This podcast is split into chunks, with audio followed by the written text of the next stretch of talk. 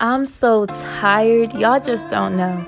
I worked a long shift today from 9 to 12, and I'm just now getting off. So hold on, give me a second. Let me go wash my face, take a shower, and then get into bed. Girl, and I'm. Where do you work? Oh, social media. Social media. Girl, it's simple. What are the job You just have to post every other week, but not daily, because then your followers will get tired of you. Make sure you delete pictures that don't get up to 100 likes, because I mean that makes you look like a nobody. And do not, I repeat, do not follow anyone who doesn't follow you back. Yeah, no. See, that's too much work. Well, this is it. That sounds good. So let's discuss what happens after hours. What happens when it's time to take a step back or after a long day of work? Sorry, My I mean social media. And let's just reel it all in and reflect back on the day we had of having to throw on some clothes for the gram to look good real quick. Or no, remember that time where you had to put a smile on your face, but beneath that smile, you knew that you were going through some real life situations? But you couldn't show it because you just knew you had to prove something to the people watching.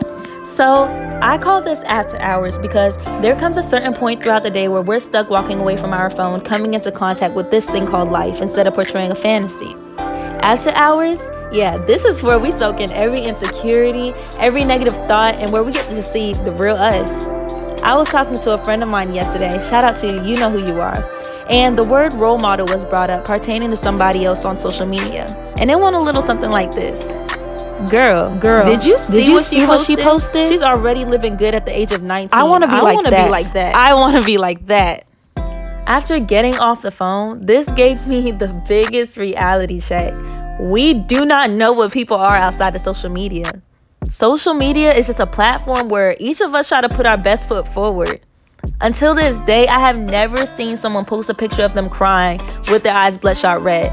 But I have later found out that that person that was smiling was depressed and suicidal. That speaks volumes. We don't know what happens after hours, but we look up to people we see as role models and wake up every day excited to be the best employee that we can be, hoping that our pay, sorry, I mean followers will increase.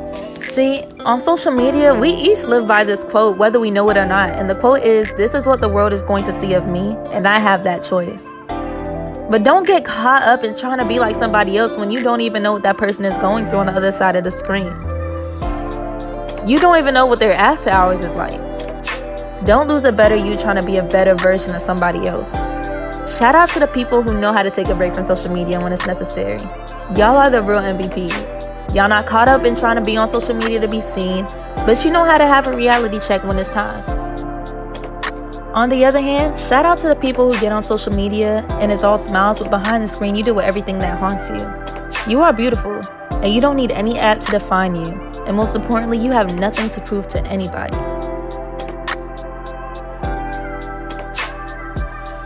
Keep being yourself, because nobody can do it better than you. I'll see y'all on the next episode of When the Mind Speaks.